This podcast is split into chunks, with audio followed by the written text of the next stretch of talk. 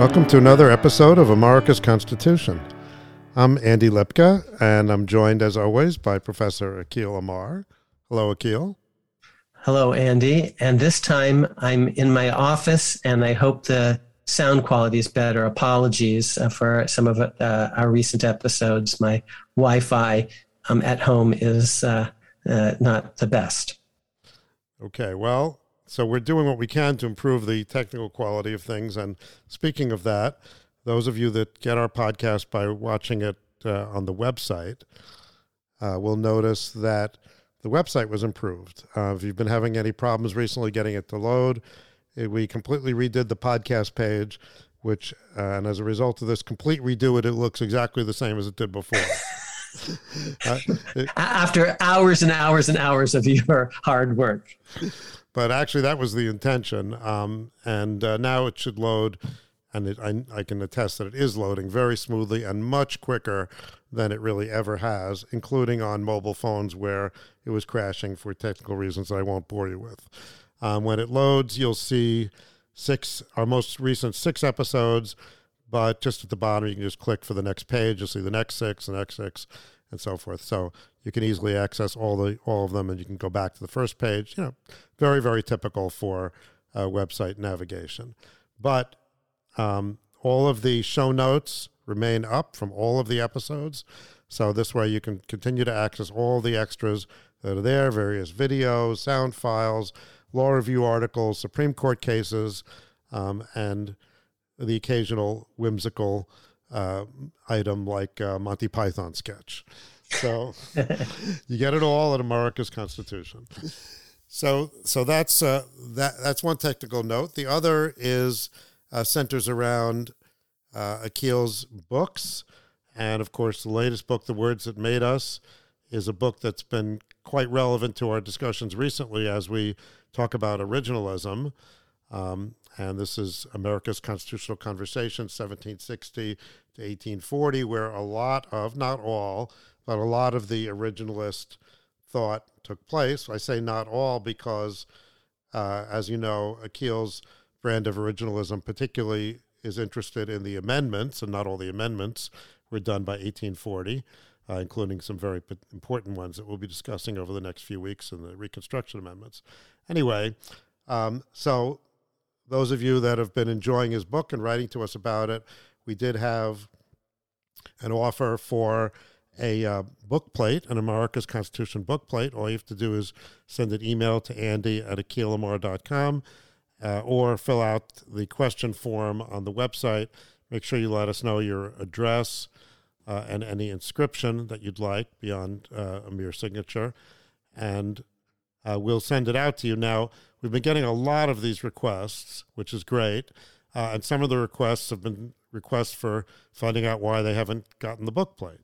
And the reason is that they're not back from the printer yet, uh, as I indicated last week. We are expecting them this week, but then it will, because there are so many, it'll take some time to get them all autographed, addressed, and, and out. So be patient, but they are coming. And you can still ask for one uh, via the mechanisms that I explained, andy at akhilamar.com or on the website, akhilamar.com slash podcast hyphen two.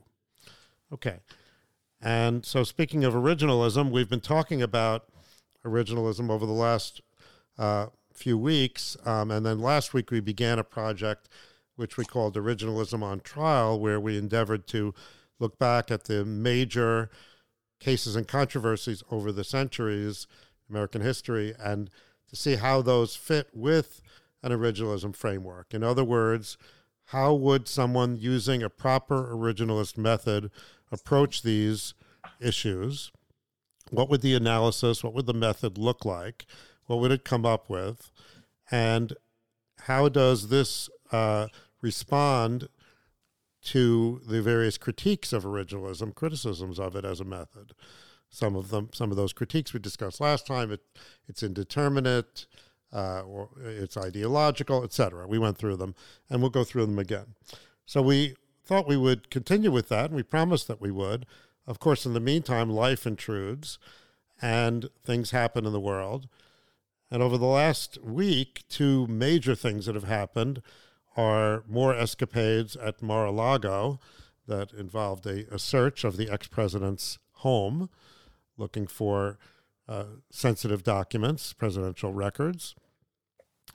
And in addition to that, there was in Congress uh, a important bill passed, the Inflation Reduction Act, and which will be signed by the president, no doubt, uh, forthwith. And that's a, a, a, major bill, has a lot of uh, importance for climate uh, change and, and so on. But uh, from our point of view, it's important in the sense that it involves Congress's tax power uh, and its power to uh, spend. So we're going to discuss the constitutional issues that are implicated in that, not, so much in the bill itself, but in these sorts of bills and in bills that we expect or at least might see uh, down the road. One of the things we do in this podcast, we, we don't just look back, we also look ahead. So, for example, we predicted the results of most of the Supreme Court, major Supreme Court cases in the last year, accurately, I might add. And it's not just a matter of helping you at the uh, betting tables, but rather instructing you um, and informing you about the way the court is thinking, the way the Constitution plays out, properly interpreted, and what you can expect going forward legislatively as well in light of some of these uh, constitutional developments. So, although we're looking back, we're also looking forward and looking at today. And what we're going to do is we're going to talk about some of what's implicated with these episodes. We're going to do an originalist analysis to identify the big, the major concepts, like we did last time. For example, with religious freedom, we identified equality as a major concept. We're going to take a similar approach here, and then we're going to talk about once we've identified the major concept, we're going to talk about that area of the law and Professor Amar's expertise, what he's said about it. And then we'll bring that back after we do that analysis, after we've given you the tools to understand what's going on. And then we'll say, okay, now in view of that, here's what's going on. What can we now say about it? And with that, I give you Professor Amar. Okay, so today I think we're going to mainly focus on Mar a Lago, and I'll, I'll, give you a Fourth Amendment analysis for reasons that will become clear very shortly. And then later, maybe next episode, we'll talk about the Inflation Reduction Statute, which, as Andy said, involves some very important issues of tax law, which in turn implicate constitutional law.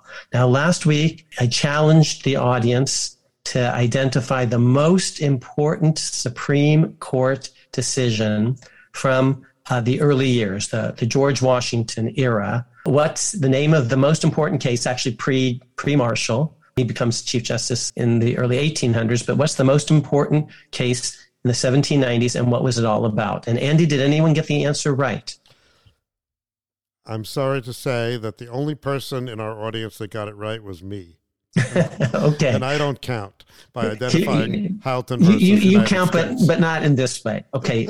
Why am I mentioning it? Because that case was all about the tax power. The American Revolution is all about taxation and representation. The case is a case called Hylton, United States versus Hylton.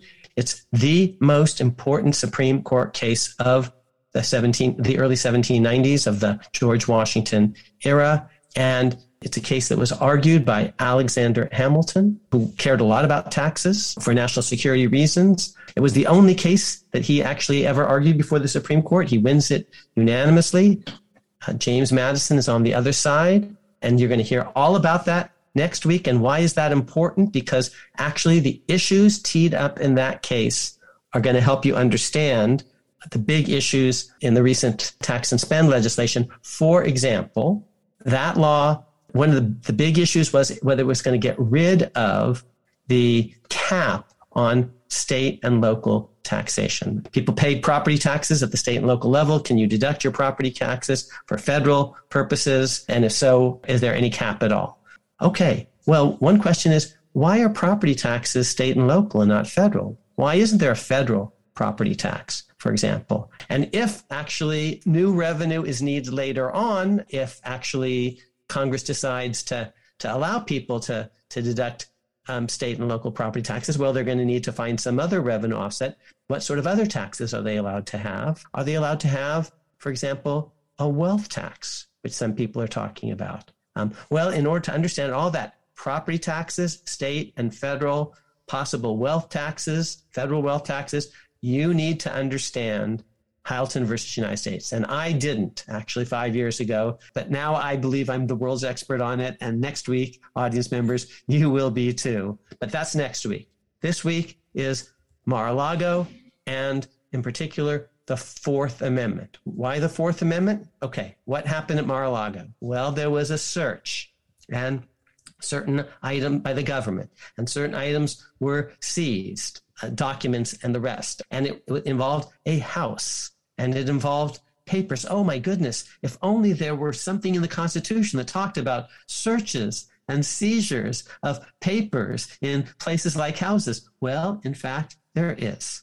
And it's the Fourth Amendment. And I'm going to give you an originalist analysis of the Fourth Amendment. I'm going to zero in on its text, and then I'm going to tell you about its original historical context. And in the course of doing that, I'm going to try to explain why what you think the Fourth Amendment means is maybe not what the Fourth Amendment really means. What the courts have said about the Fourth Amendment, including the Supreme Court, have been only partially right and only partially wise. That the constant one of the knocks on the uh, originalism is, oh, it's out of date. It doesn't actually help us think straight about the issues of our era. I'm going to show that that's exactly wrong Actually, the Fourth Amendment is smarter than what the Supreme Court has said about the Fourth Amendment. And doctrine in this area is a little bit garbled, as it was, for example, in the church and state area. And I'm going to make predictions about going forward how Fourth Amendment law might work itself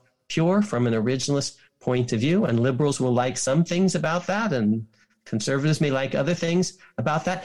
And I'm going to explain to you why how all of that helps you see what the real issues are in the controversy between Donald Trump and his supporters on the one side and Merrick Garland and his supporters on the other. So, with that, let me actually read to you the language of the Fourth Amendment. The right of the people to be secure in their persons, houses, papers, and effects against unreasonable searches and seizures shall not be violated. And no warrants shall issue, but upon probable cause, supported by oath or affirmation, and particularly describing the place to be searched and the person or things to be seized. Okay, that's not that long, and yet the Supreme Court has managed basically to completely garble it. Here are some key words. Okay, it's a right, shouldn't be violated. There's special emphasis apparently on persons, that is, bodies, houses, and papers above and beyond everything else. Effects. There's the word unreasonable, and that seems to have some significance. It's about searches and seizures. Oh, and then there's all this discussion about warrants and probable cause and oath or affirmation and particular description. Okay, how does it all fit together? Here's what the Supreme Court has said, and then because it doesn't make sense, it's taken it back. It has said, first, that these are the, these are the three big pillars of modern Supreme Court case law, each one of which is actually being undermined. I mean, the way that the Lemon test was unraveling uh, for many years before it finally got toppled this term. Supreme Court has said warrants are generally required. Searches and seizures generally require warrants. That's what they've said. Or I could put it slightly differently. A search without a warrant is, as a general proposition, per se unreasonable and therefore unconstitutional. Now, I disagree, but okay. The court has also said, oh, probable cause is a global requirement for all searches and seizures, and has said, in effect, oh, if you have a search and seizure and it doesn't have probable cause, that's per se unreasonable. The court has said that, and then it's proliferated a bunch of exceptions. I don't think actually it, it is a global requirement.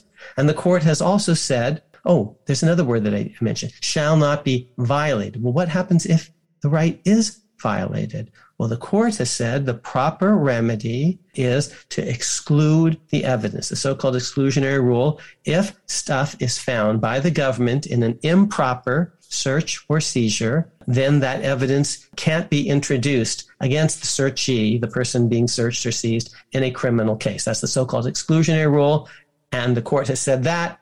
And I think that's wrong too. So the three pillars to repeat are a warrant requirement, a probable cause requirement, and the exclusionary rule according to doctrine. And I'm going to say the text says none of those things, and the court is in fact in the process of actually abandoning all of those things, and rightly so.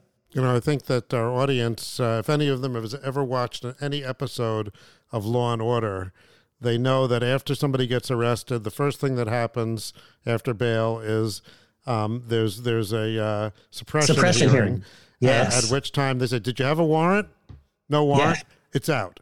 Okay. Exactly. Did, did, you have probable cause? No, we decided for whatever bizarre reason, you know, the uh, it was it was owned by by this person, but it was the daughter that gave permission, you know, whatever yes. for it, it, no probable cause. It's out. Okay. Now it's out. All the evidence is suppressed. The guilty per, the the guy who we know did it goes free. Yes. So, so those and none three, of that makes any sense. Right. And those are the you three know? pillars that you mentioned, and they happen in every single episode of Law and Order for 25 years. And in fact, actually, in one episode of Law and Order that we're not going to talk about today, another one of my articles is directly quoted by Sam Waterston, Jack, Jack McCoy. But that's for another episode. And, and that was actually about double jeopardy. But we'll talk about that later. We like okay. Sam Waterston because he plays Lincoln a lot. Oh, and he's a and he's a Yalie, and he's a very nice guy, actually. For future episodes, maybe we can have him on the podcast. That would be very cool. Okay, so I'm going to read you the text of the Fourth Amendment one more time. I want you to hear what it doesn't say. Does it say all searches and seizures must have warrants? Does it say all searches and seizures must have probable cause? Does it say if the Constitution, if, if these rights are violated, evidence is excluded. I'm going to say it actually doesn't say any of those things, and it does say something else. But let me just first try to prove to you it doesn't say any of those three things. What it says instead, just in a nutshell, is all searches and seizures have to be reasonable. That's the rule, not warrants, not probable cause, but they reasonable. They can't be unreasonable and that warrants, rather than being required, are limited. And warrants have to have probable cause, but unwarranted searches actually don't always have to have probable cause. So there's no global warrant requirement.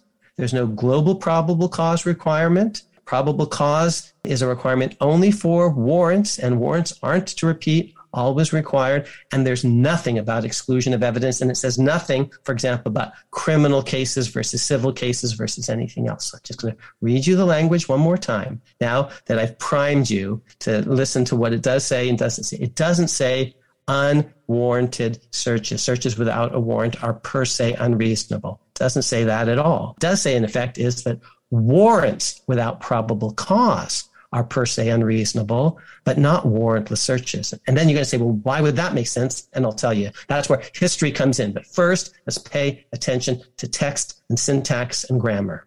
And that's the something that an originalist method does is it starts with the text. Always. Um, and, and then I'm going to tell you about the context and how this makes sense of all sorts of other things jury trial and free speech and free press you know everything P- uh, privacy the right of the people to be secure in their persons, houses, papers, and effects against unreasonable searches and seizures shall not be violated. And no warrants shall issue, but upon probable cause, supported by, or, supported by oath or affirmation, and particularly describing the place to be searched and the persons or things to be seized. Now, my first point is grammatically, it doesn't say warrants are always required, doesn't say probable cause is always required, and it doesn't say anything about exclusion of evidence. Now, I'm going to make a second point, which is those rules actually, which the court has promulgated and then repudiated, but only sometimes, those rules actually don't make any common sense. So here, originalism is going to make common sense court doctrine isn't. The knock on originalism is, oh, actually, it doesn't answer the problems of today. It doesn't even frame the problems of today. I'm going to say it answers them better than what the courts have said. And so, actually, once again, we want to rethink precedent in the name of first principles of originalism. So let's just take a few. We're far from Mar-a-Lago for now, but we'll get there. So tomorrow I get on a plane and I'm going to go through a metal detector and there's no warrant for that.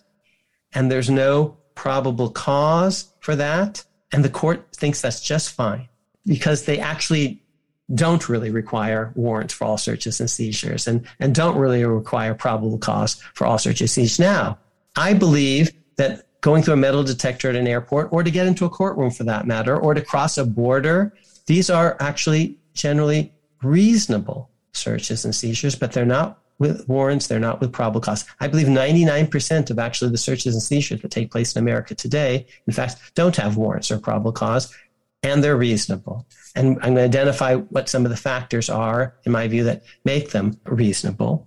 So there is no general, oh, warrant requirement? What about a consented to search? And you actually said, well, what if I don't consent, but my wife does? And does it matter if she actually had authority to, to let them, you know, go into to my private study? Or maybe she didn't, but the cops thought she did. And if the cops thought she did reasonably, but she didn't, you can't really say I waived anything. If the landlady does it, um, there are gazillion exceptions to the so-called warrant requirement. Consent searches, border searches, unintrusive searches, roadblocks, all sorts of stuff. Exigency, there's not time to get a warrant, fine. And now you say, well, at the very least, though, if you're not going to get a warrant, you, you need probable cause because here's what it does say you can't get a warrant without probable cause. That's really clear grammatically. No warrant shall issue but upon probable cause. So let's imagine you don't have time to get a warrant. It's some hot pursuit situation. Well, surely you need probable cause.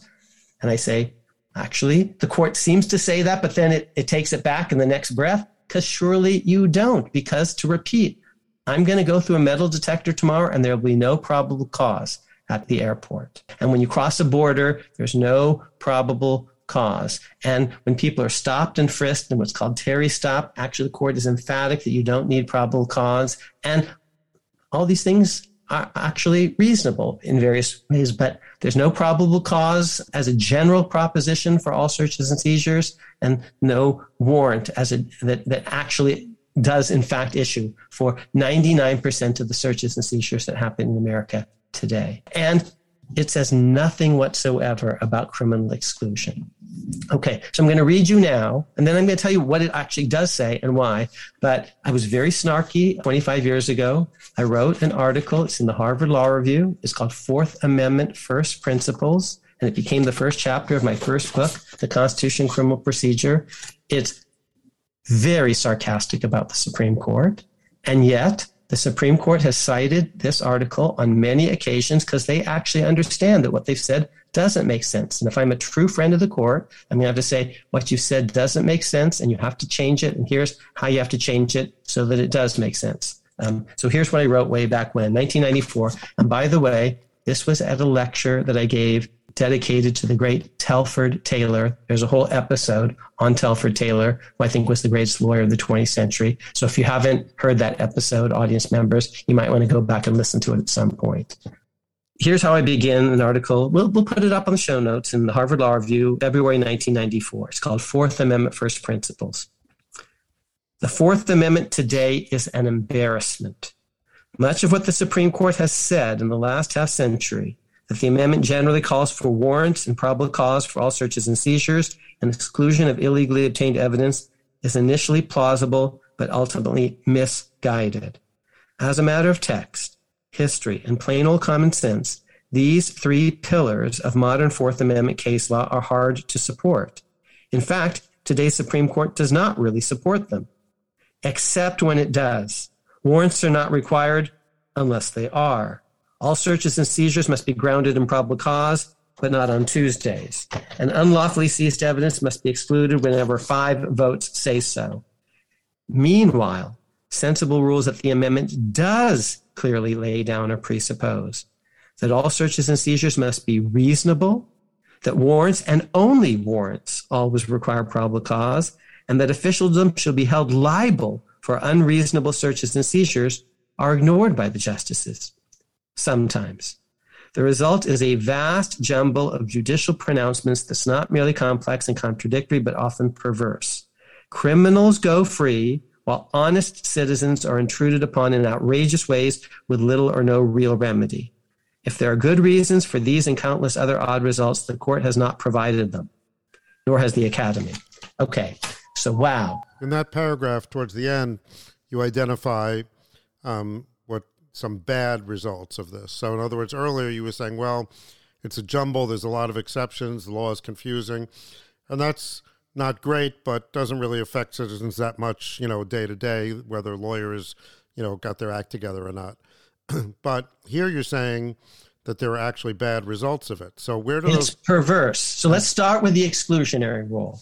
Okay, criminals go free even if they're guilty as all get out, and that punishes the victims of the crime. You see, you've done nothing wrong. There's there's a murder. I I I was um, basically moved to to write all this in part because of the OJ case. And he did it. And people actually died. And I'm not going to go into all the details about how the exclusionary rule actually caused all sorts of perverse consequences in that very case, even though not all the evidence was actually suppressed, but it, it affected litigation strategy in all sorts of ways.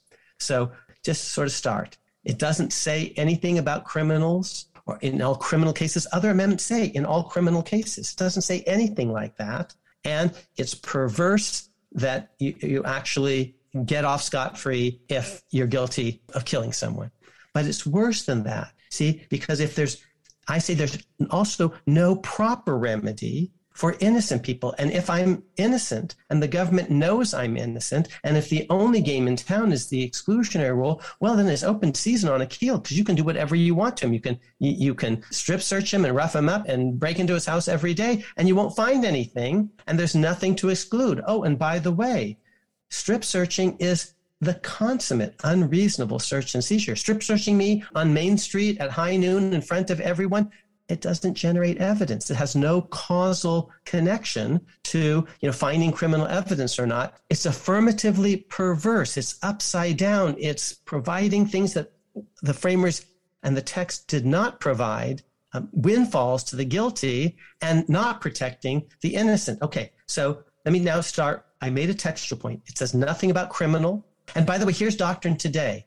They search Akhil's house and find stuff that implicates Andy oh, in a criminal case, they can use it against Andy. It doesn't say anything like that. They can use it against Akhil in a civil case, in a civil forfeiture action, but not in a criminal case. Fourth Amendment says none of this stuff. There are other amendments that talk about criminal procedure. Actually, this one is not criminal procedure. Okay, Akhil, then what is it? And if you don't have the exclusionary rule, how are you going to make sure that its rules are not violated? Because the Keel, it says it shall not be violated. Now, let me give you one other historical fact. So I said first, I start with the text. It doesn't say it. But yeah, there are lots of things the Constitution doesn't say in so many words, but you read between the lines and it doesn't say separation of powers, but that's part of the system. There's Article 1, it's in a separate article from Article 2, it's in a separate article from Article 3, and the institutions of government, the Congress, the president, and the courts actually are separate in various ways. So there is separation of powers, even though it doesn't say so in so many words. There is checks and balances, there is federalism, there is all sorts of unwritten constitutionalism that involves connecting the dots. And so you could say, well, Akhil doesn't say exclusionary rule, but but that's actually in the backdrop because otherwise, you know, it's open. The, the cops will no incentives to comply with these rules if they can profit from their own misdeeds. Uh, government can't profit from its own wrong. Surely, Akhil, you agree that that's an unwritten principle of constitutionalism. I'm going to say, well, yes and no. First, an historical point. So the text doesn't say any of this. Now, originalism. No framer ever said there was an exclusionary rule or anything like it. None. So it's not, oh, we've got Madison on one side and Hamilton on the other, and, and where's Jefferson? None of them ever said anything like this. No state constitution ever said anything like an exclusionary rule, and almost all state constitutions have search and seizure counterparts to the federal. The federal, remember, limits only, uh, the Fourth Amendment limits only the federal government before the Civil War. And so their state constitutional counterparts, none of them say the exclusionary rule. But not just what people say, no judge in America, state or federal, ever excluded evidence on anything like an exclusionary rule theory for the first hundred years after the Declaration of Independence. Joseph Story, we've talked about him from time to time. He was a great scholar, uh, jurist, the, the, the, one of the two most important people on the Marshall Court, the other, of course, being John Marshall himself, professor of law at Harvard, this eminent scholar. In one case, an, a lawyer argued something like the exclusionary rule, and he was incredulous. He basically said, I've never heard of such a thing. And Britain, that is the granddaddy of a, a lot, of British common law, this granddaddy of a lot of American constitutional principles, to this day has no exclusionary rule. Here's what British judges said in one famous 1861 case. The Brits actually have a pithy way of saying things. They said, and this was where evidence was being introduced and against a defendant, and the defendant said the, the government acquired it illegally, improperly. And here's what the judges said it matters not how you get it. If you steal it, even, it would be admissible. the trial is about truth and about guilt or innocence, you know, truth and falsity. That's what it's about. And every judge in America understood that for 100 years. You can say, well, then how did we eventually get the exclusionary rule? Oh, maybe we'll talk about that in another episode, but we didn't get it from the text we didn't get it from the history, the context, originalism. I don't think we got it actually from common sense because to repeat, the exclusionary rule gives me a big windfall if I'm guilty and nothing at all if I'm innocent. So, how did they enforce the Fourth Amendment of the founding Akhil? Because it does say, and surely you agree, that rights shouldn't be violated. That indeed, here's a first principle of unwritten constitutionalism for every right, there should be a remedy. Oh, and by the way, Blackstone does say that. And Marbury versus Madison actually quotes Blackstone saying that. So, what is the remedy for a Fourth Amendment violation? Well, if you read it with care, you'll hear what it is. So, start with the text again.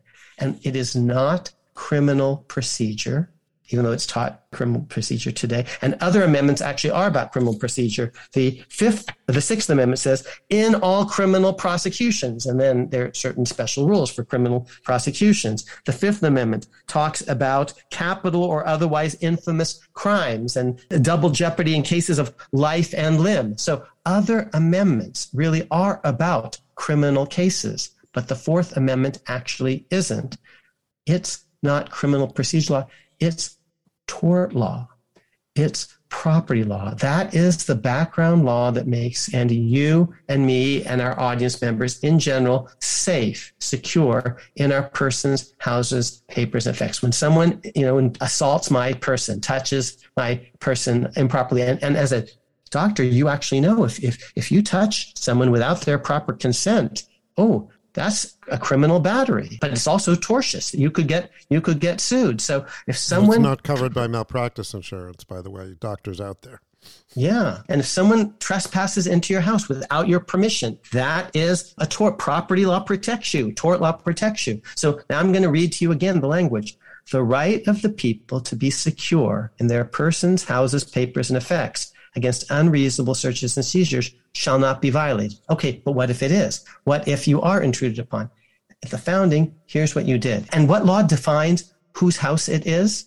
Property law says, okay, in Guilford, it's my house. You, you, know, in Princeton Junction, it's your house. Whose papers are these? Well, there are going to be property laws saying those are the government papers or those are the private papers of Donald J. Trump, private citizen property law defines whose papers they are, you know, whose house it is. It's, is it, is it um, Mar-a-Lago, a private residence, or is it the White House, a public space? So property law defines, oh, what about effects? Well, that's my stuff. You know, don't touch my stuff, my, my uh, things that I own, uh, other than, than, than real property. A pocket knife, um, paper clip, a watch fob, a painting. Those are all effects. But what law defines, you know, whose painting it is, whose watch fob it is?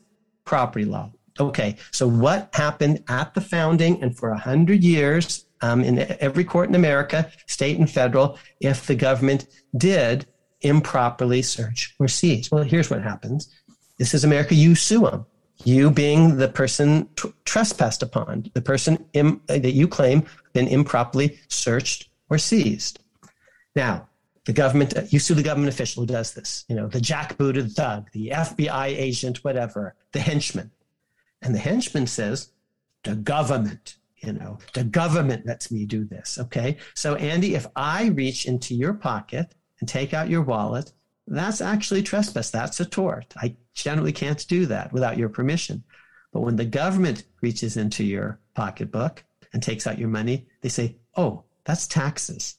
We're allowed to mm. do that. So law permits, it is true, government officials to do various things that private individuals can't. So you in the old days would, and, and this is, by the way, all of this, audience members, is chapter one of the words that made us. It's actually about a lawsuit involving government searching and seizing in private dwelling places in Boston in 1761, a controversy called the Writs of Assistance case that I'm going to tell you a little bit more about in just a few minutes. So I'm going to connect it to the, the, the book, which I haven't plugged in the last 30 seconds, and eventually we'll get to Mar-a-Lago and the real issues in that brouhaha. Okay, so there is no exclusionary rule, and it's perverse to let guilty people go free and to not provide a remedy for innocent people. But there was a remedy for innocent people. It's a trespass lawsuit. You sued the government official, but he says, Oh, the government authorized me to do it. What do you say? No, it didn't. Because even if it tried to, this was an unreasonable search or seizure, and no government is ever allowed to authorize an unreasonable government search or seizure. The right of the people to be secure in their persons, houses, papers, and effects against unreasonable searches and seizures shall not be violated, full stop. Okay. Now, who would decide? Because you think it's unreasonable. He says, well, fine. Okay. It's not just that I'm the government, it's that what I did was reasonable. Well, who decides whether it's unreasonable or not? In at the founding, this would be a tort suit brought in open court. There would be a judge, but there would also be a jury. And a jury might play a particular role in deciding whether this was reasonable or un- unreasonable government contact, uh, conduct. It would be a public proceeding. Ordinary people would, would look on. You'd be, oh, the, the plaintiff is represented by a lawyer. The defendant is represented by a lawyer. Judges make rulings. Juries do their thing. The people watch. And maybe there's an appeal that goes all the way up. That's how it worked at the founding. And I'm going to tell you about warrants in just a minute. That's actually the vision. There's no exclusionary rule. There is tort law. Oh, and there's no governmental immunity, good faith immunity, or all the rest. See, so liberals are going to like this because right now, it's not just that courts made up this exclusionary rule stuff. At the same time that they made it up, they actually got rid of the founders' remedial scheme, which actually said, gee, simple question, was it reasonable or not? And if it's unreasonable, you recover, you get nominal damages, compensatory damages. If it was really unreasonable, maybe punitive damages, but there's no governmental immunity. If the government henchman violated the Constitution, then he's going to have to pay. And, and don't cry for him because if he was carrying out government policy and the government, even if we decide the government policy was unconstitutional, the government's still probably going to indemnify him, compensate him, because otherwise no one's going to want to work for the government. He's going to, in effect, or if not, they'll pay him and he'll be able to insure against it unless his conduct was wanton and willful and outrageous. And if, if that's the case, he shouldn't be indemnified. He should have to pay over his own out of his own pocket if he's just doing stuff that really the government didn't want him to do. Okay, so that's the world. I'm going to tell you about warrant in just a minute, but there was no exclusionary rule. There was tort law and trespass law and judges and juries and lawyers um, and punitive damages. And now I know you said you're going to talk about warrants in a minute, but just to complete this, would he typically have had a warrant to try to protect himself? Ah, well, now you've just, Andy, you know, my, my Padawan, yes, you've now seen that warrants are not good things for private citizens. So now, if you're a government official, a henchman, and you realize, oh, I could get sued um, by the person that I'm, whom I'm searching or seizing, you're going to actually want to get, if you can, in certain situations, a government authorization before you commit the search or seizure that in effect is, is immunity for you, a get out of jail free card and we call that the warrant. And once you understand that, you see, the warrant is not always the friend of the citizen. Um, it's actually a friend of the searcher or seizure. It's it's the get out of jail free card. It's the shield. It's and once you understand that, then you begin to understand why warrants actually have to be limited in certain ways. So here's what's good about a warrant it issues from a judge like figure, a judge or magistrate. Although note that the Fourth Amendment itself doesn't quite say so, but but I think it, we can we can assume that, that that that's what they mean by a proper warrant. It has safeguards. It has to have you have to have probable cause. A government official can't just get a blank check to search anyone for everything. The government official is going to actually have to lock in to place in an affidavit the facts as he or she understands them so they can't make stuff up afterwards. There has to be an oath and has to be under oath with a particular description. Okay, here's where we're going to look and here's what we're going to look for and here's why we're going to look and we have probable cause to do it. Here are the reasons. And then if we find anything at all, uh, we're going to have this piece of paper and we're going to show it to, let's say, the homeowner. And then we're going to keep a log of anything that we take, let's say, from the home. And then we're going to bring everything back to you, judge, and you can actually then double check it all. Okay. Even though there are safeguards there, note actually that the citizen has lost something in the process. And this is part of what Trump is actually talking about. I mean, so, one, the government is initiating the process and maybe picking the, the judge or magistrate, judge shopping. Now, in Mar-a-Lago, actually, the magistrate was a Trump appointee, in fact.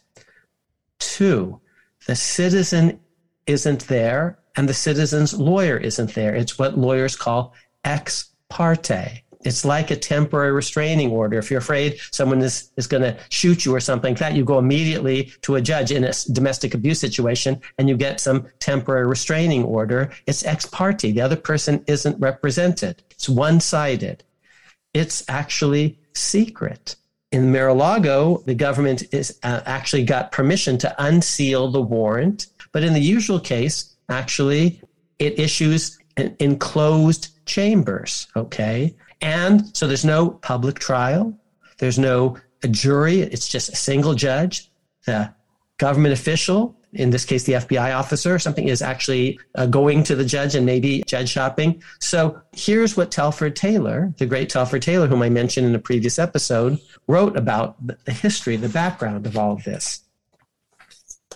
He said, to summarize, our constitutional fathers were not concerned about warrantless searches, but about overreaching warrants. Far from looking at the warrant as a protection against unreasonable searches, they saw it as an authority for a potentially oppressive search and sought to limit it in various ways. In all of these cases that gave rise to the Fourth Amendment, both in America, the writs of assistance controversy that I'm going to say more about in 1761, which is where my new book starts, and in England, a case, a series of cases involving in part a man named John Wilkes, case called Wilkes versus Wood, and I'll tell you a little bit more about that. In all these cases, both in England and America, he says the warrant is treated as an enemy, not a friend of the citizen. You see, because if the government has a warrant, then to repeat, you don't get to sue them for damages in open court with a lawyer and a jury trial. Now, that doesn't mean we shouldn't have warrants. It just means that warrants are necessary, but they're dangerous devices. Warrants and only warrants have to have certain limits, like probable cause, particular description, oath, and all the rest. And doctrine, Supreme Court precedent uh, often denies this, but then you know it has to acknowledge it out of the other side of its mouth because it, it, it speaks with a forked tongue, does the Supreme Court on this. So the court acts as if there not only is a warrant requirement globally, which there isn't, there are just way too many exceptions, 99% of the world, but also acts as if, okay, if you can't get a warrant, let's say there are exigent circumstances, you know, there's just not a to- time to get a warrant. You, uh, a police officer sees a crime in progress or something like that. There's, there's not time to get a warrant. But what's the justification for allowing a search on less than probable cause? under the court's view, because even if there were all the time in the world to repeat, the Fourth Amendment is emphatic. A warrant cannot issue unless there's probable cause. So, how is it that we could ever allow a warrantless search on with, with less justification than a search with a warrant? Doctrine has no answer. Amar's answers warrants actually immunize the government official, and that's not true if there's no warrant. What's a paradigm example of a search without probable cause, metal detector at an airport, for example, or stop and frisk situations, border searches, all sorts of things occur today, not only without a warrant, but without probable cause. But what I'm going to say is, oh, but these searches are nevertheless reasonable. And I'm going to identify certain factors that aren't enumerated, itemized in the Fourth Amendment, but that can help us try to figure out what counts as a reasonable search and what counts as an unreasonable search, but now or seizure. But now we're asking the sensible question: not did you have a warrant, was there probable cause, but was the search reasonable? Now let's let's take the um, uh, the airport because I'm I'm going to jump on a plane soon enough. What makes that so that search has no warrant? Okay, of course. And it couldn't have a warrant because there is not, it's not because of exigent circumstances. There is not probable cause to believe that I'm carrying a gun. There just isn't. And even if there's probable cause to believe that I'm carrying a gun, there's not probable cause to believe that each and every other person is carrying a gun and each and every other person, and it talks about persons, is being searched in a certain way. Okay. So why is that okay? Because again, with even if the government had all the time in the world, it could not get a warrant in that situation. What does that mean? It's unconstitutional? No, that's preposterous. And doctrine acknowledges it's preposterous, but doesn't have a good answer because the Supreme Court says stupid things about the text of the Fourth Amendment because it doesn't read it with care and doesn't know the history and the context. And has created all these upside down rules that help guilty criminal defendants in the exclusionary rule and cut off law abiding people who actually are intruded upon from proper tort suits by creating all sorts of immunities and all the rest that, that didn't exist at the founding. Okay, what makes it reasonable? Just take the airport. Well, I would say it's democratically authorized. This isn't just the TSA acting on its own. Congress has passed all sorts of statutes, and, and if we don't like that, we can vote against. That's not that's not the only thing, but that's an important thing. It's democratically authorized. It's not just the deep state on some sort of adventure of its own, marauding without democratic authorization. It's relatively non discriminatory. They're not singling me out because I'm brown skinned, because I'm a Democrat, because I'm a self described liberal, because of my religious views or lack thereof. So if you just think it's about how much cause, individual suspicion or cause government has, if you think that's the key to everything, oh, then actually searching lots of people would always be worse. And I say, yeah, it's worse from a privacy point of view to search lots of people, but sometimes it's better from an equality point of view because at least we're searching everyone. And we're not just, for example, searching black people for the benefit of white people or women for the benefit of men or what have you. So it's democratically authorized. It's non relatively non-discriminatory. It's relatively unintrusive. It's not a strip search. Actually, it sometimes involves a pat down. I have a, a chain around my neck, and it often sets off the detector, and and so I get patted down. But that's still relatively un, unintrusive. And most important of all, or last couple of features, there there's a reason for it. It's not unreasonable. It is reasoned. And the reason is because people tried to blow up planes and hijack planes. And Yet another way of saying that is I actually am on both sides, as it were, of that policy. On the one hand, I'm intruded upon. I'm the person being searched, but I'm also the person being protected because once I make it through that metal detector and everyone else makes it through the metal detector, I'm, I, I breathe a little bit easier on the plane itself. And it might be different if the government searched some people for the benefit of other people. And it would might be particularly problematic if it searched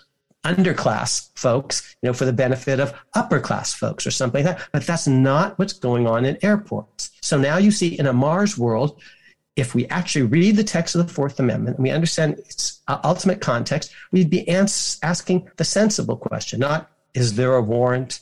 Is there a probable cause? But is it reasonable? And what makes it reasonable? Let's look at the rest of the Constitution, which is about equality, no race discrimination, no religious discrimination, no, no gender discrimination, democratic authorization, no private papers are involved in this one. We'll talk about Mar-a-Lago and private papers in just a minute. I want to just tell you, Andy, one story, and I'm going to get in trouble, but I'm going to risk it anyway. Since I'm mentioning the pat down, and look, the Fourth Amendment doesn't say this, but if you're holistic, you look at the whole Constitution. What if there were a gender dynamic at the TSA? There isn't I, I, I challenge my honest. I don't believe I've ever seen a male TSA agent pat down a female passenger because that would make it more unreasonable. But it, has, it would have nothing to do with warrants. It would have nothing to do with probable cause, but it would have to do with reasonableness, which requires us to pay attention to other features of the Constitution like birth equality, sex equality, religious equality, race equality, and the like. So the story, my wife hates it when I tell the story, but this is really true. She was being patted down once by a female agent. Everyone was a little uncomfortable. And I know they say, oh, you can't joke with the agents, it's a federal crime or something, but it's not a federal crime just to be a little jocular in certain contexts. So I looked at the agent and I looked at my wife. And I said, you know, we've been married 20 years and she doesn't let me do that. and, and, she she shot me a look. But you see, constitutional and common sense reasonableness, not a warrant requirement, not a probable cause requirement, not an exclusionary rule. For those of you who are lawyers and judges and admitted to the bar in any state, you probably know by now that this episode is accredited for a continuing legal education directly in New Jersey, New York, and Pennsylvania, and by reciprocity elsewhere by going to podcast.njsba.com and entering the code I'm about to announce. The code for this episode is Dominion. That's not case sensitive, Dominion. D O M I N I O N. Thanks again to the New Jersey State Bar Association for partnering on this. So, you know, you've pointed out a number of problems with the uh, current rules of the court. You've pointed out that the court at the founding didn't behave this way. That they, there was a, there was a regime or a system that uh, didn't involve exclusionary rule, didn't in, didn't involve every search having to have a warrant, and so and so forth. Okay, and it changed at one point. So, so we've come up with a bunch of problems w- with what the court decided was the right answer at some point to the question of how should these searches be you know organized. Um, so in order to do that, they must have had a question about what was going on at the time. They must have had a problem with something that was going on with basically what you were saying is the way it should be. What was the problem that they had that they felt they needed to fix and to institute this system? And because because we need to know that because we need to make sure that we're addressing it. Yes. So, a couple of things. One, I think they actually just read the words backwards. They read the words as if all warrantless searches are per se unreasonable. And you could try to read the two, there are two clauses. Searches and seizures have to be reasonable. They can't be unreasonable. And there are certain rules about warrants. And you could link these two clauses by an implicit clause that all warrantless searches are per se unreasonable. I think they just read it wrong.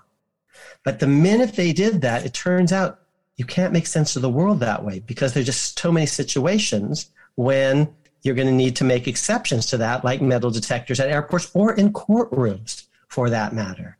So then they began to just proliferate exceptions. And now we're in Ptolemy's world they think it's a circle that, that planets revolve around the sun in a circular orbit. Now they need to introduce epicycles in order to fit the data. And I'm saying they just got it wrong to begin with. It's actually ellipses, not circles. So, so it began because they read the words wrong and they didn't actually study history. They weren't good originalists. And then they just said precedent, precedent, precedent, just like my friend Justice Kagan, you know, and and they didn't want to admit that they made a mistake, and they they kept digging down and making this exception and that exception, and that's the lemon test, and that's Roe versus Wade. So because it doesn't quite fit, they weren't good historians, and then they dug down and doubled down on on precedent. Here's why it's predictable that they might have thought that because they think judges are always great and you see in a warrant system, the judge or the magistrate, the judge like figure, is involved from the very beginning, and they think that's always good. But it's not when you read the whole Constitution, because when you read the whole Constitution, you see, for example, jury trial, and you realize, oh, the framers didn't think that judges were the be all and end all. That's why they had juries, for example. So judges just misread the text and then started making exceptions and never kind of just went back to first principles. There are other things that are going on as well. Maybe in another episode, we can talk about how Fifth Amendment self incrimination ideas also confused them. They, they ended up smushing together the Fifth Amendment idea, which is self incrimination. See, that no one can be compelled to be a witness against himself in a criminal case. And now that does distinguish between criminal cases and other situations. And it is actually, the Fifth Amendment is about excluding evidence of a certain sort, excluding testimony. So the court actually smushed together the Fourth and Fifth Amendments. I'm not going to go into it in great detail, but I'll just give you just a, a teeny tiny um, hint of where this is coming from. Imagine actually you have a diary in someone's house. Fourth Amendment is about persons, houses and papers, and especially a private domain. It is about privacy. It's about more than privacy. As I said, it's about equality as well. Metal detectors at airports involve a broader intrusion. It's less, you know, there's more privacy violation, but also more equality, no and discrimination. Would it be better if we searched fewer people, but oh, only people who look a certain way, you see? Okay. So Imagine a diary. It's very personal and it's a paper and it's in someone's house. And if you read that diary, and imagine it's acquired in an illegal, improper search. And if that diary is read in open court against the diarist, oh, that looks kind of similar to forcing someone to be a witness against himself in a criminal case. And in order to prevent that from happening, you exclude the diary, just like you'd exclude improper um, force testimony on the witness stand from the defendant. Oh, that's an exclusionary rule of a certain sort, you see, and it's only in a criminal case. And Actually, if it's Akhil's diary, it can't be introduced against Akil in a criminal case, but it can be introduced against Andy in a criminal case, and it would be different in a civil case. And so you're beginning to see now where the exclusionary rule originally came from. It came from a misreading of the Fourth Amendment, an inattention to history, an improper smushing together of the Fourth Amendment with Fifth Amendment rules about self incrimination. And all this started to unravel in the 1960s in a case called Schmerber. Here's one reason, by the way, that we might want, want, want to introduce diaries. So, and, and now we're going to need to have a theory, and I, we'll do it in another episode,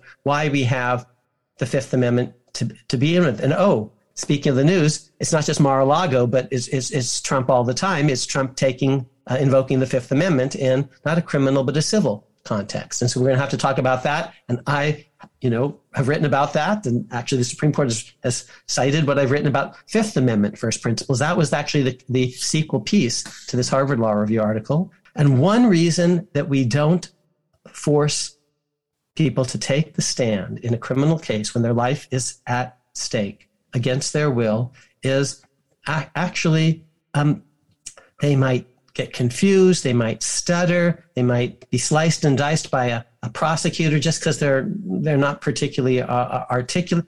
They're innocent, but they can be made to look guilty. Certain things that they say, they might be very confused. They, they might confess to something that they didn't do. They might get angry and blurt out something that's actually not true. So, so words can be very unreliable. Okay, you're having a debate with your a conversation with your spouse, you know, and you lose your temper. You say, yeah, you're right. I did it just to annoy you. No, you didn't do it just to annoy her. But in the moment, you blurt that out. But it's not true. Okay. Words can be very unreliable. And so we exclude them in a certain situation because you shouldn't be hanged. You shouldn't, you know, lose your life because you confess to something or are perceived as confessing to something that you didn't do because you sweat on the stand, because you stutter, because you look guilty, even though you're not, because words you see might be unreliable. And you might think the same is true for a diary. Maybe you're fantasizing. Maybe actually it never happened. So here's the case of Schmerber.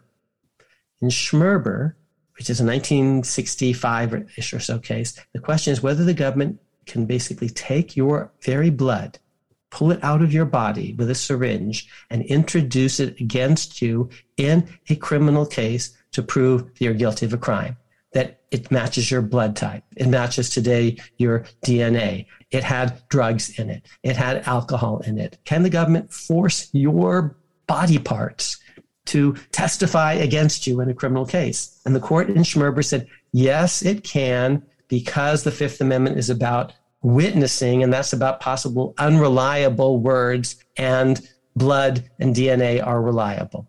The basis for the exclusionary rule and all sorts of other things have actually started to come apart because of Schmerber, we actually separate the Fourth and the Fifth Amendment in all sorts of ways, and the court still hasn't actually put it all together. Enter Akhil Amar, telling them, here's how you can put it all together in a sensible way.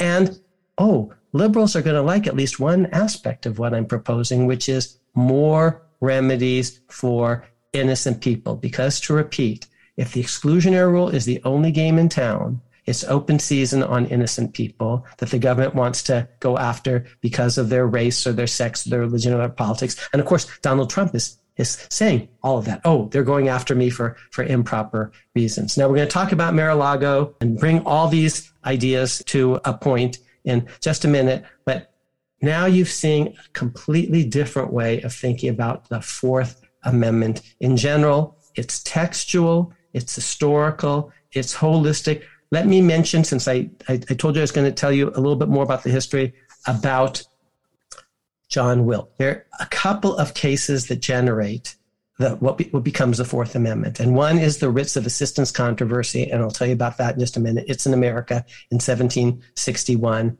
It's chapter one of um, the new book, The Words That Made Us, which I haven't plugged in the last 30 seconds. You know, your other, article is, you know, Fourth Amendment First Principles. And I think, you know, and that's that's an important title because we want to get to the first principles right. of the Fourth Amendment. But, so but, can... but let, let me be honest. When I wrote Fourth Amendment First Principles, I didn't fully appreciate the significance of the writs of assistance case, and I actually poo pooed them a little bit. Um, and when I started researching the words that made us, I initially, my initial in- instinct was to poo poo the writs of assistance controversy. And now I see it's more important than I, than I realized. Okay. So I've actually modified my view just a little bit on that issue on writs of assistance, which are one footnote in Fourth Amendment First Principles and end up becoming a whole chapter in the book. But in Fourth Amendment First Principles, I'm focusing on another issue. It arose in England at about the same time and involved a very famous litigant. His name was John Wilkes. He was a member of parliament.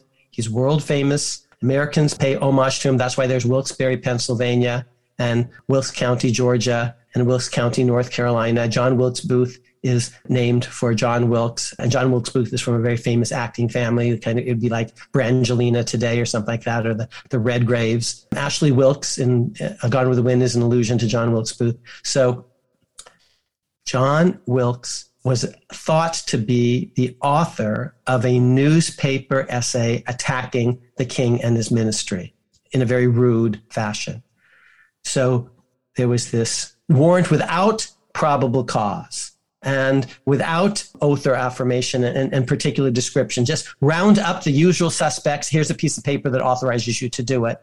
And the henchmen break into Wilkes's house, rough him up, grab his person and throw him in the Tower of London and are rifling through his private papers. See, now you see the words of the Fourth Amendment. Houses, persons, papers. What does he do? They don't find anything. Actually, he probably had written the thing, but uh, he, he flushed it down the toilet um, uh, happily oh for him.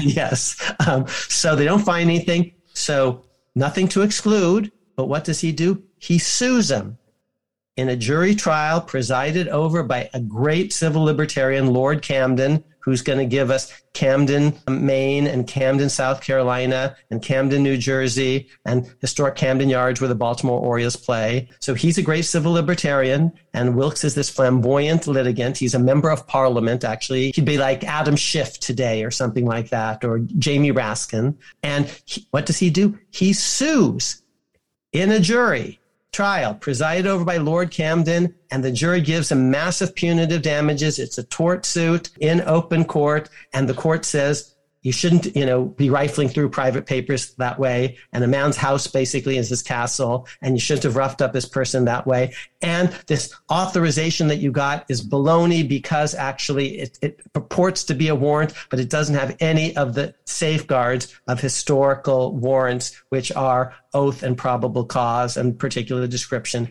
and the like. And that's Wilkes versus Wood. And now you see it's actually you know why why papers are important and, and, Trump is talking about papers and houses are important and Trump is is talking about houses. Now uh, Garland is going to have some things to say in response, but let me just very very briefly now tell you about the writs of assistance because when I wrote this article in the Harvard Law Review, I had one footnote saying, gee, I'm not sure it was really about the writs of assistance. I've come to think the writs of assistance are much more important, which is why my entire first chapter is, is all about this story. And Andy, you were there from the beginning. You know that I actually changed my mind about this as I did more research. But this is a story about where the American Revolution really began. The chapter is called Seeds, where the seeds of the American Revolution are really to be found. They're to be found in Boston in a case involving the government basically breaking in promiscuously to people's houses, or at least that's what the great lawyer for the colonists claims. And John Adams is a fly on the wall. He's a young lawyer taking notes, watching this proceeding uh, unfold. Here's just one paragraph from the chapter one of the new book. It's page 12. Um, armed with a writ of assistance, which is kind of like a, a, search warrant. It has some technical differ- differences that turn out to be very important that I won't go into today. Um, armed with a writ of assistance, a customs officer in Britain could enter and search, forcibly if necessary, any manner of building, including a private dwelling, to find and seize smuggled goods. Okay, so that's what the writ of assistance is all about. And there's a huge controversy about whether this violates the traditional rights of Englishmen and whether courts have the ability to declare acts, even acts of parliament, unconstitutional. And that and that's chapter one. Okay, so that's the founding. Um, and I well, and on. that's before originalism. That, before that, um, so what you're saying is you lost the case, and you didn't think it was important, but now you do think it's important, and it, and it, and it doesn't matter that you lost the case. And the reason is because people cared about it, because people were outraged by the writs of assistance. So when I mentioned earlier Fourth Amendment first principles, the question is what are the principles that the people cared about that they encoded in the Fourth Amendment? And that and this goes into that because it was something that the people rallied around, even though the law read differently at the time. And note that because we haven't we emphasize a lot of words in the Fourth Amendment about persons, houses, papers, unreasonable searches, seizures, warrants, probable cause, oath, affirmation, particular description shall not be violated.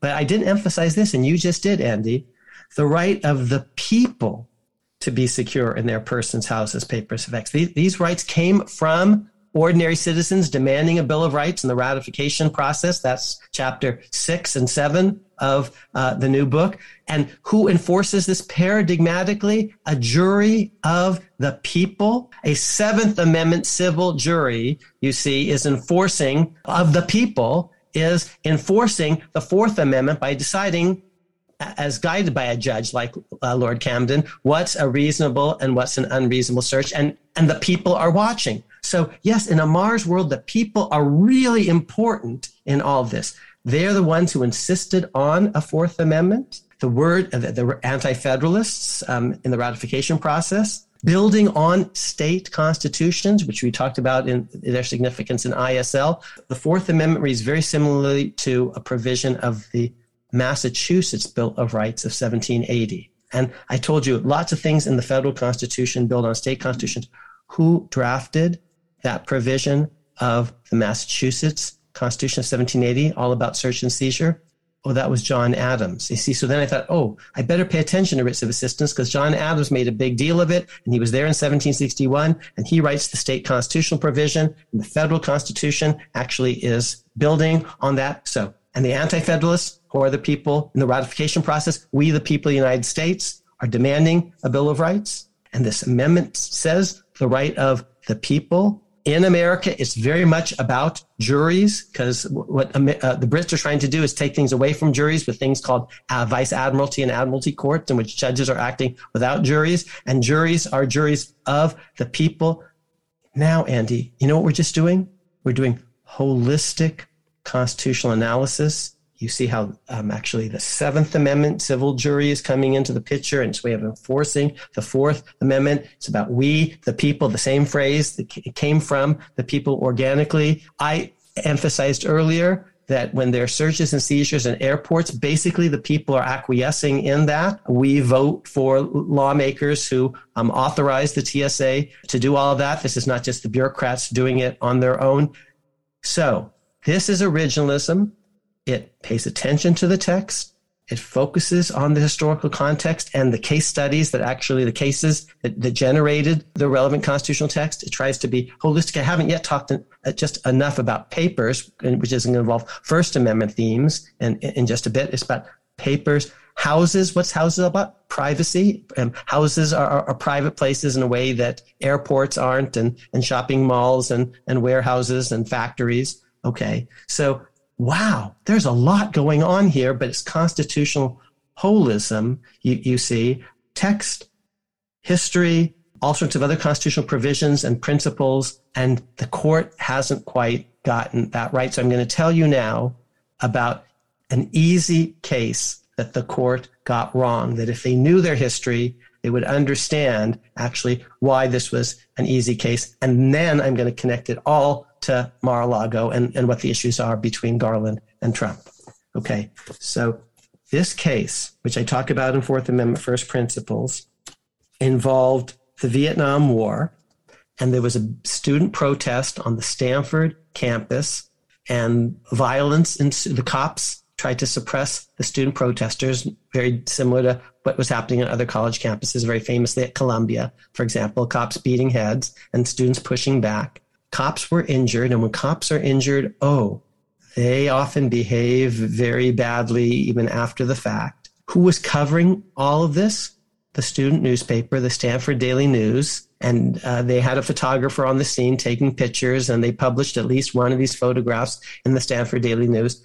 And now the cops think to themselves, oh, we want to find out which students misbehaved, you know, who did what. Maybe the Stanford Daily News has some evidence in its offices. And if we can go through the, you know, uh, the office, um, rifle through the office, we can find photographs and other stuff that'll help us get the bad guys. What do they do?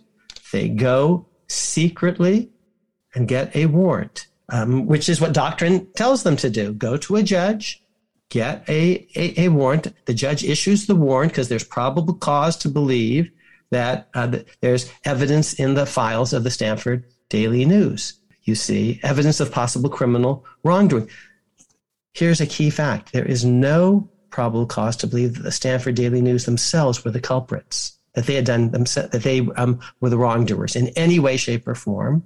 Nor was there even probable cause to believe that if they had been served with a subpoena or you know asked politely will you give us your files they probably would have said no okay so maybe there was probable cause to think that they would have said no to that but there was no probable cause shown to the judge that the Stanford Daily News would have ignored the subpoena, defied a subpoena, ripped up the photographs, and say flushed them down the toilet to, to pick an outlandish hypothetical. Of course, yeah, no one would ever do that. It's hard um, to say that we're well. We're not going to. We're, we're just going to skip over the subpoena because we think you would have challenged the subpoena. I mean, that doesn't seem like a, a reasonable uh, objection to issuing a subpoena. So, so there again, there was um, so now not only how much probability do you need, but what kind of probable cause? And you say, oh, well, probable cause that a crime has been committed, but that's not enough. Okay. So imagine actually the bad guy. Now, if, if the gun is in his house, yes, there's probable cause to believe that if you actually subpoenaed him, please, OJ, you know, provide any bloody knives that you might, um, that might be in your house. Yeah, he's probably, you know, going to try to throw that bloody knife away. Please, Vito Corleone, you know, hand us, you know, any, any guns with your fingerprints on it that you might have used to, to kill Don Fanucci or something.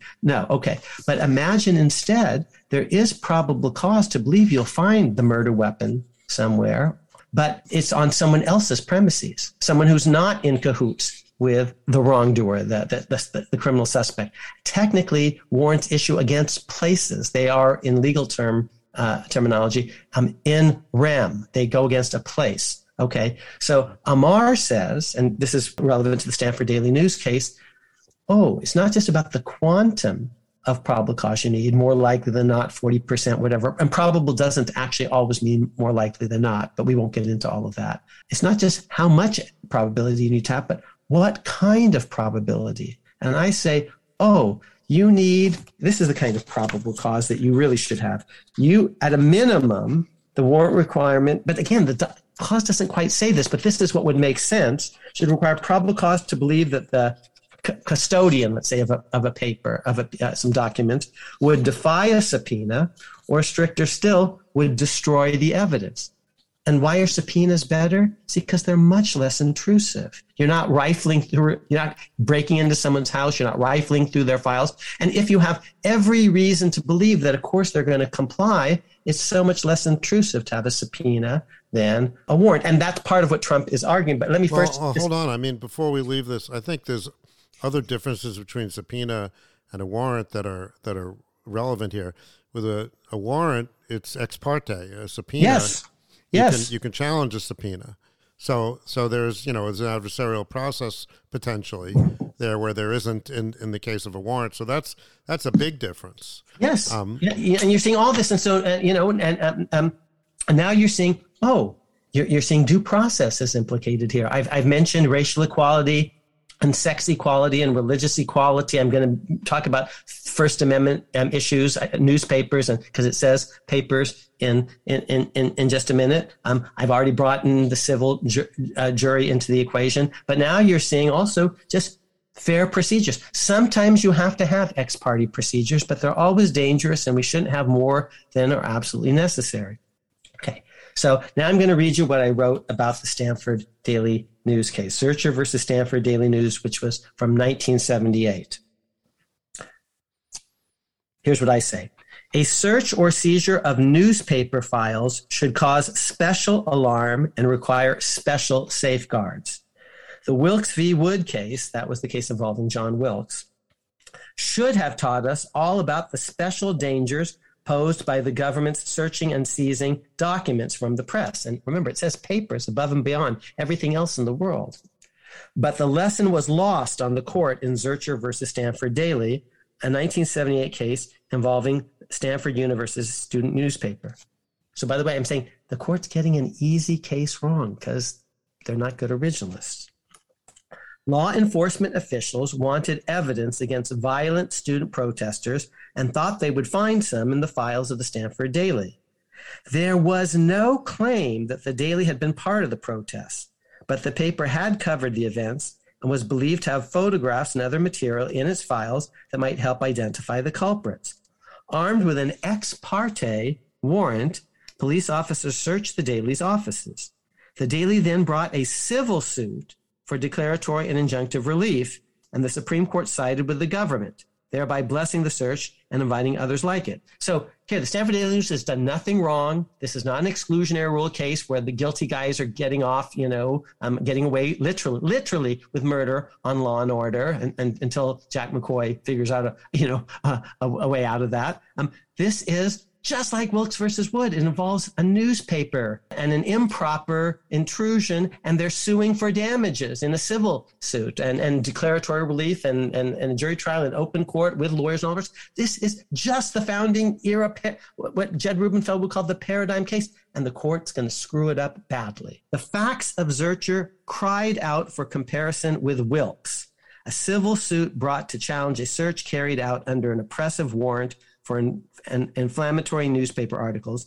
Yet the greatest search and seizure case in Anglo American history went unmentioned and unanalyzed. Warrants were good, required, said the court, and this search had a warrant. You see, judge is good. This had, you know, judge had authorized this. Bowing to this Fourth Amendment worship of the warrant, Justice Stewart joined by Justice Marshall, dissented solely on First Amendment grounds. And by the way, Potter Stewart was editor in chief of the Yale Daily News, his student newspaper, back as a Yale undergrad. And, and he dissents, but he doesn't quite see the Fourth Amendment thing. He only makes a First Amendment argument. Which is ironic because this is an example of where the First and the Fourth Amendment are in sync. And you yes. know, by referring to pay, papers, it, and you, when you understand Wilkes, it's yes. clear that the press is is implicated here at First Amendment. holism, yes, this is an uh, originalism. Well done. Okay, back back to what I said back in '94. What was missing was a way of integrating First Amendment concerns explicitly into the Fourth Amendment analysis. And the vehicle for this integration is, of course, not the warrant, not probable cause, but constitutional reasonableness. Indeed, the Zurcher majority mouthed the right words, but then proceeded to ignore them. And here the, uh, here's a quote. Where materials sought to be seized may be protected by the First Amendment, the requirements of the Fourth Amendment must be applied with scrupulous exactitude.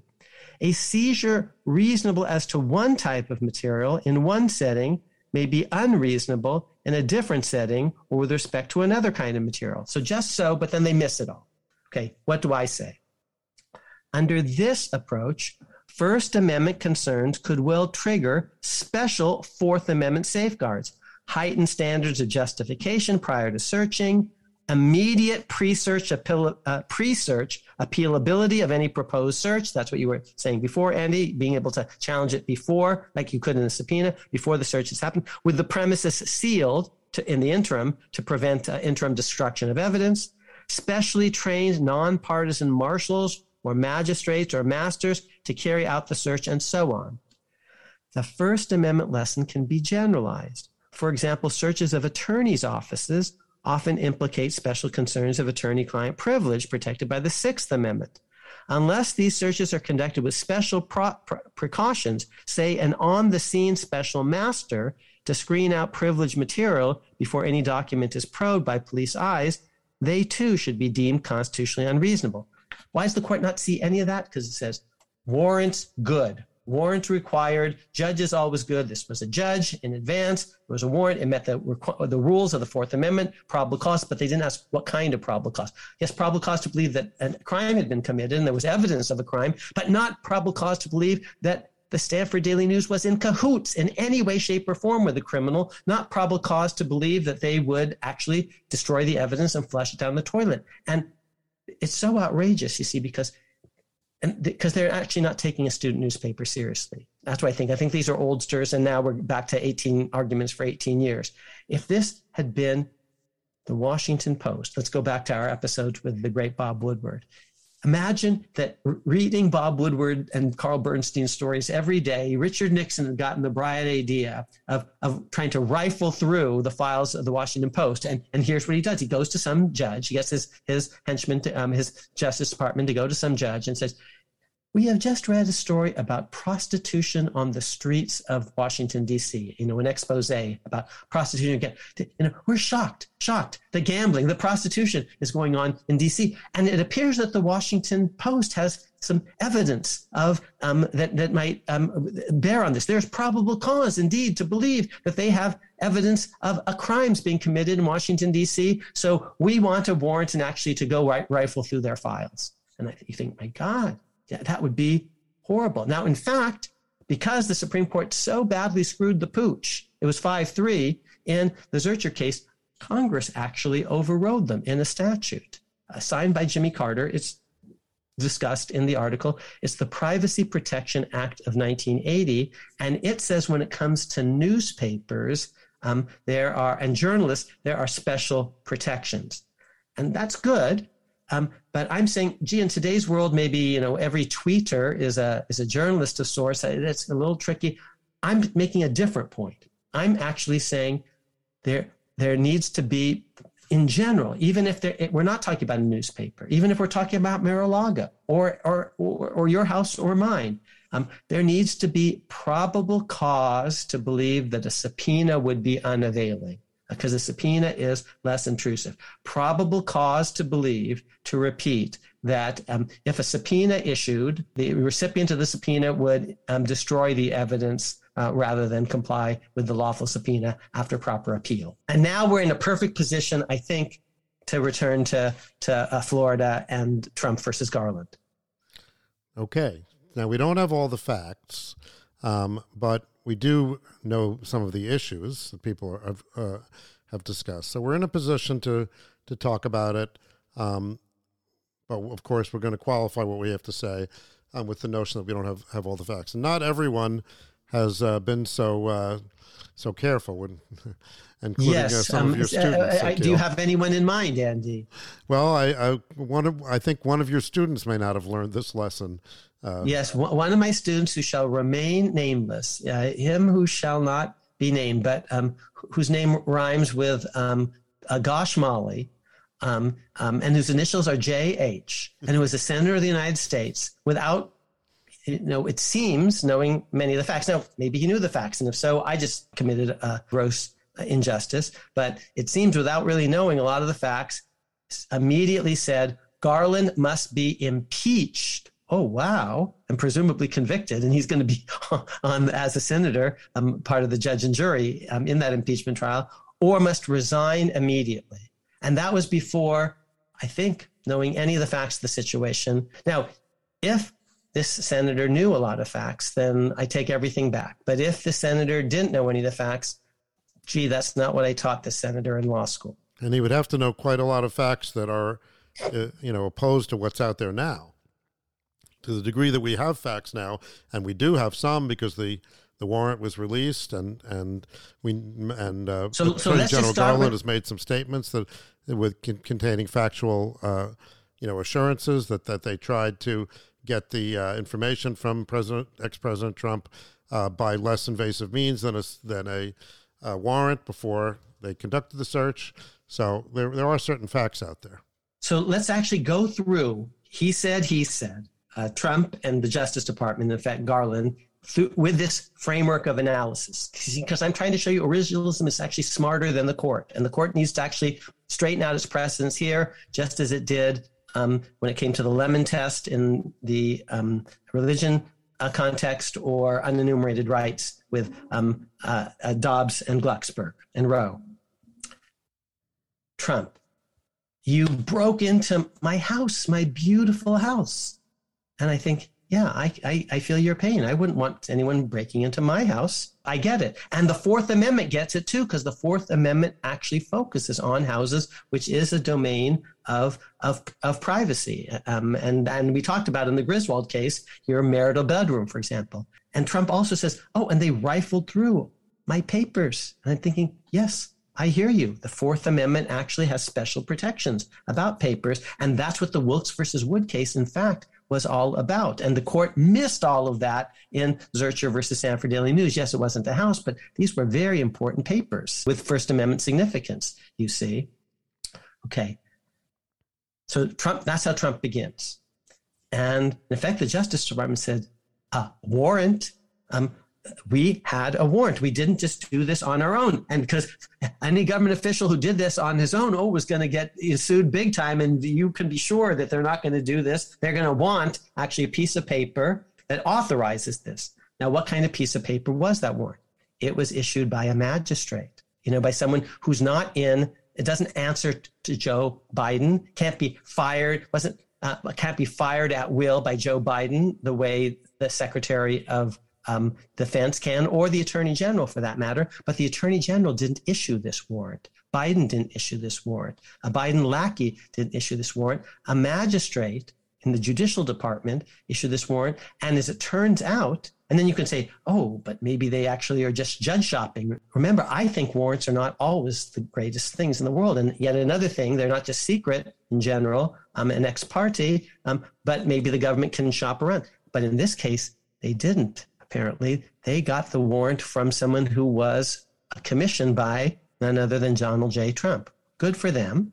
Okay. And so the Justice Department said, we got a warrant. It had it met all the requirements of the Fourth Amendment warrant clause. They say in that there was probable cause to believe that a crime had been committed, improper uh, handling of government uh, property and maybe even uh, classified property at that, um, dangerous information at that. So, probable cause to believe a crime had been committed and probable cause to believe that we would find evidence of that in this place.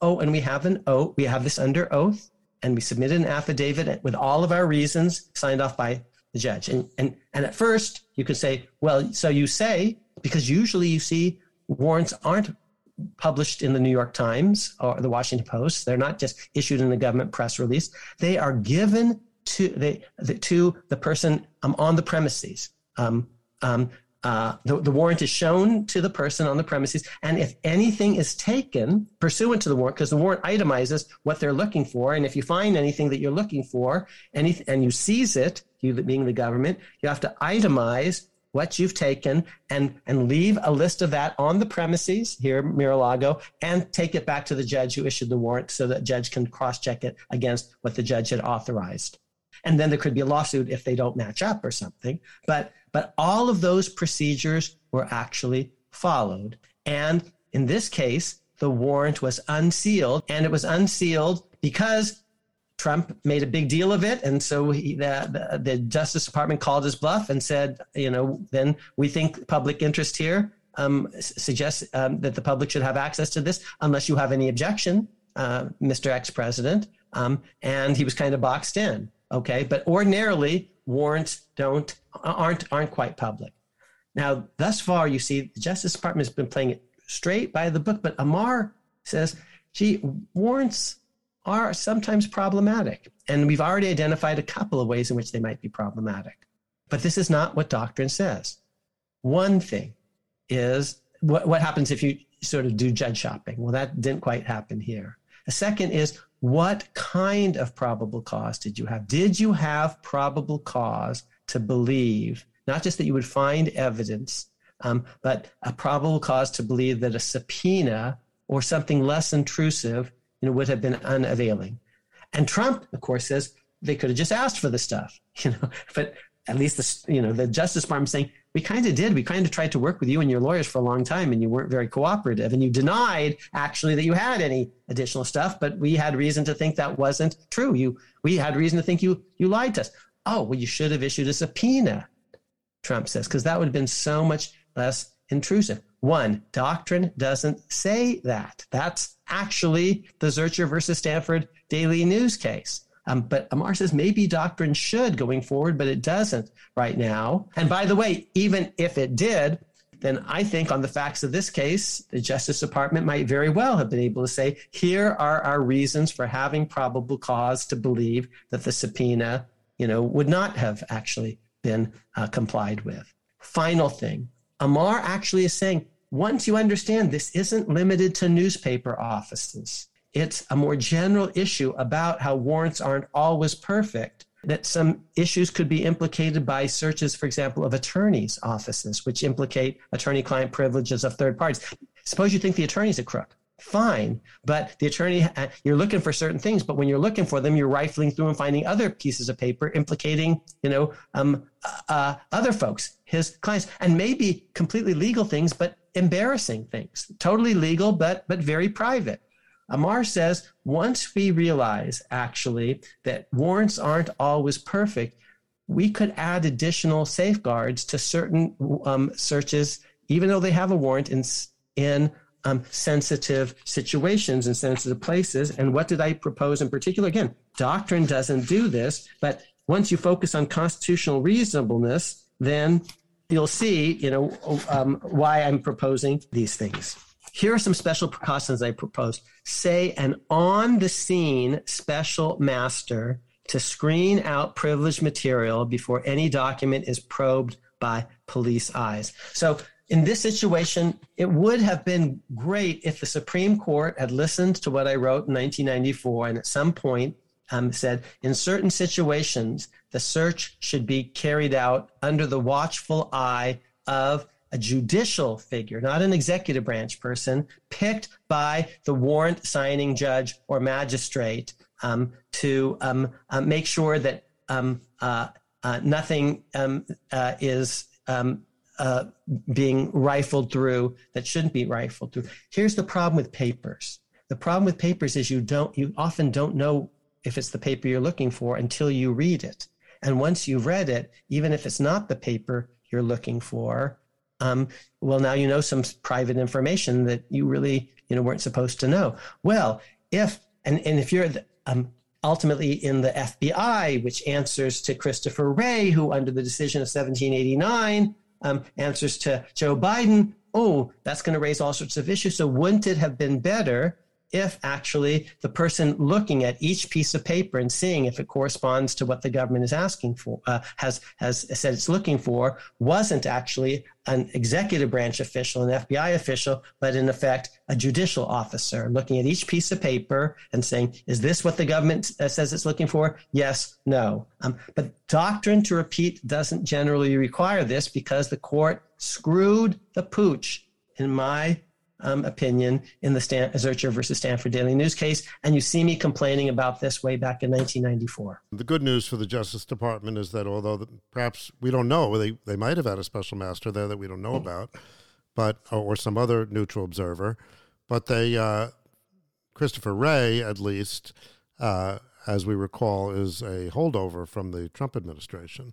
So he was a you know appointed by a Republican president and confirmed Indeed by a uh, Republican Senate.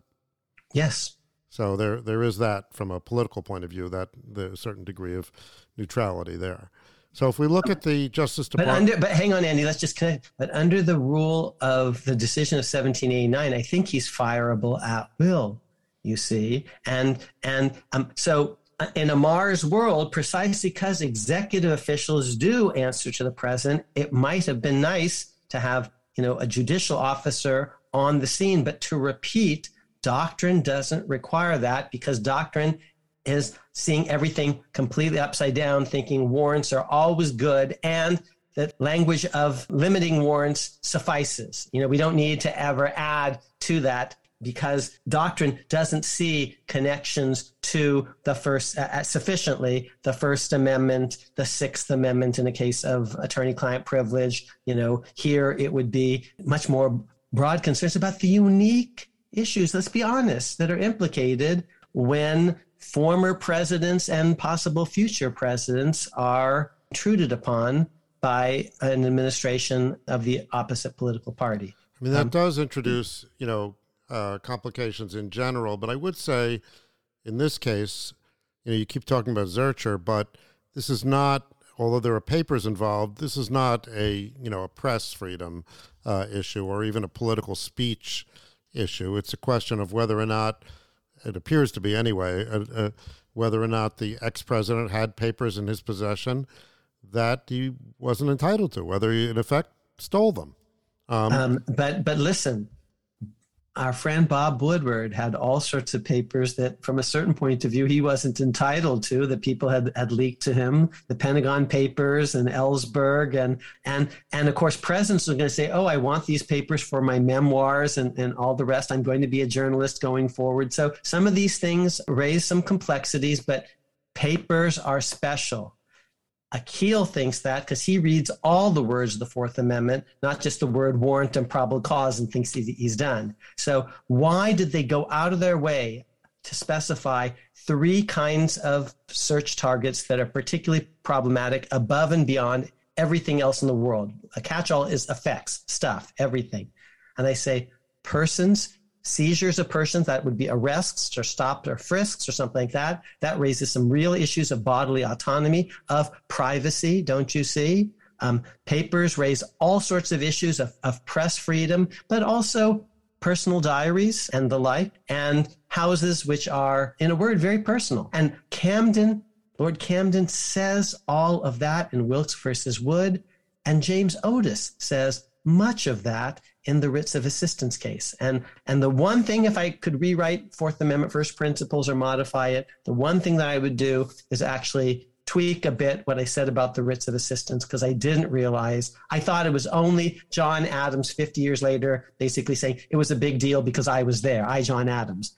And that's why John, and that is part of why John Adams makes a big deal of it because he was there and, and, and he wants to say, oh, I was first, I was first, I was first. Of course, I would never say anything like that you know, our audience is laughing, of course. But I come to realize, no, I think I actually underplayed the significance of the writs of assistance because to repeat, the writs of assistance had a huge impact on John Adams. That's undeniable.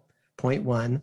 Point two, he was indeed the draftsman of the Massachusetts Constitution of 1780, which has a search and seizure provision in it. That's point two, which point three is clearly, when you read the language of the Massachusetts Constitution of 1780, one of the precursors um, of the Fourth Amendment itself. And because the people of Massachusetts cared about it at the time, which is why they elected James Otis um, to the legislature following this, which they had failed to do previously.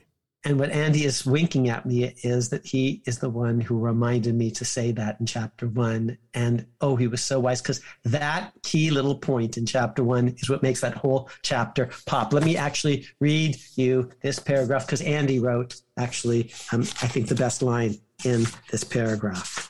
So here's what I said about just that, Andy, thanks to you. And I still remember, you know, it was 11 p.m. and I was calling you, you know, from the house and, and I said, oh, you're right. Let me just, you know, add, add some new language. Adams, old Adams surely understood that Otis lost legally in 1761, the fiery lawyer, that is Otis, had won politically.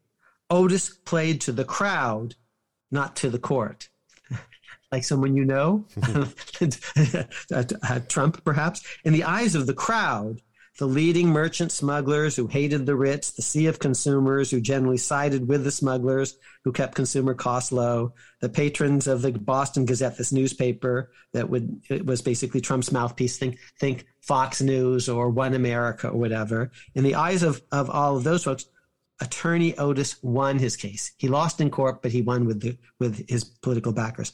Less than three months after, and largely because of his hot words um, at the trial, Otis landed his first seat in the Massachusetts Assembly.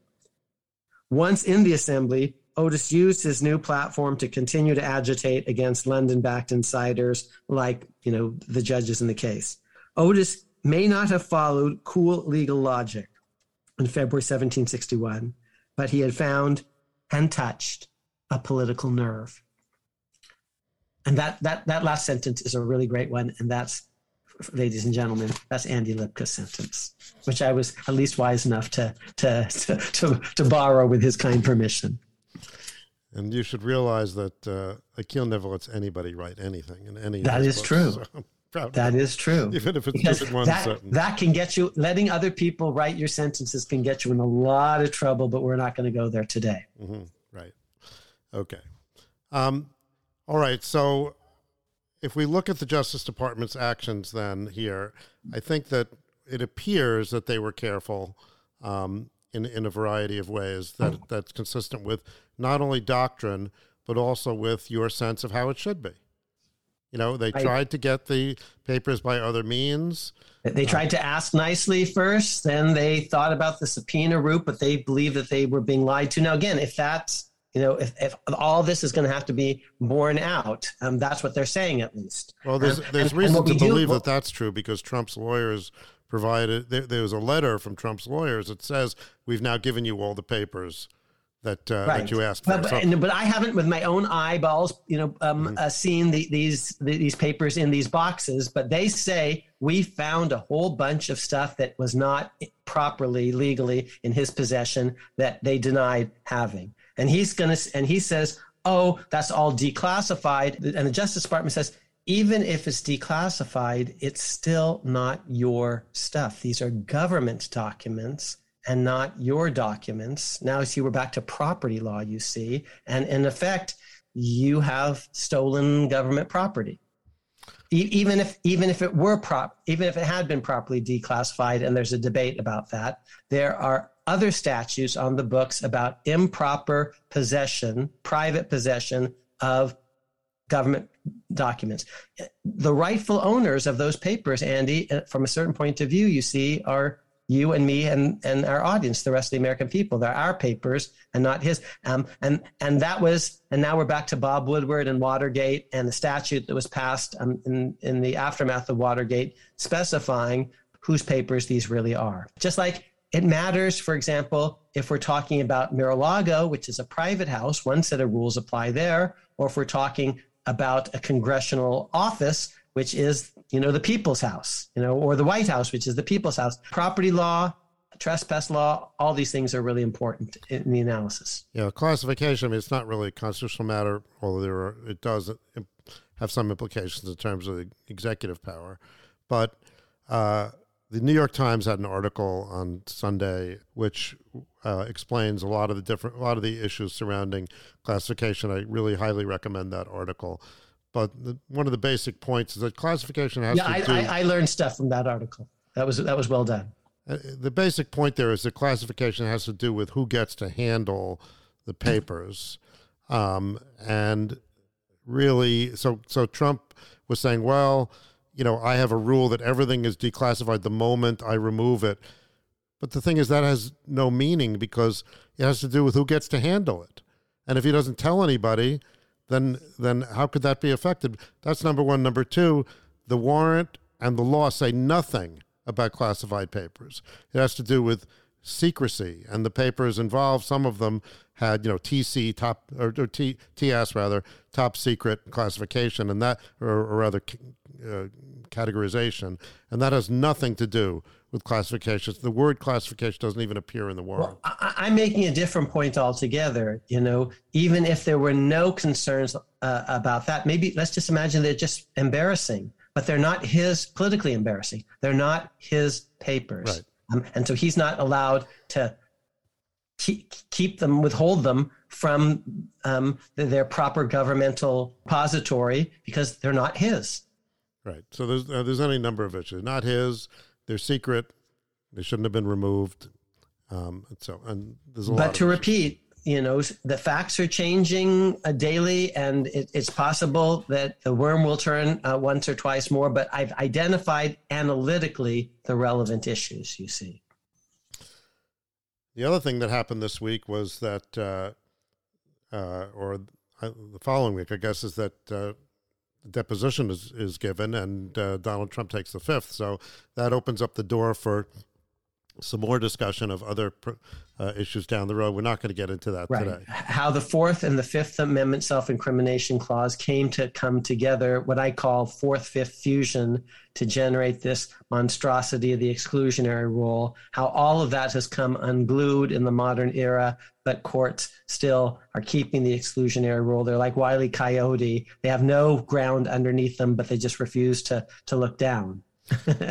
So before we leave this, I have a d- question for you about the about your Fourth Amendment formulations, which doesn't really bear on Trump per se, or maybe it maybe it would.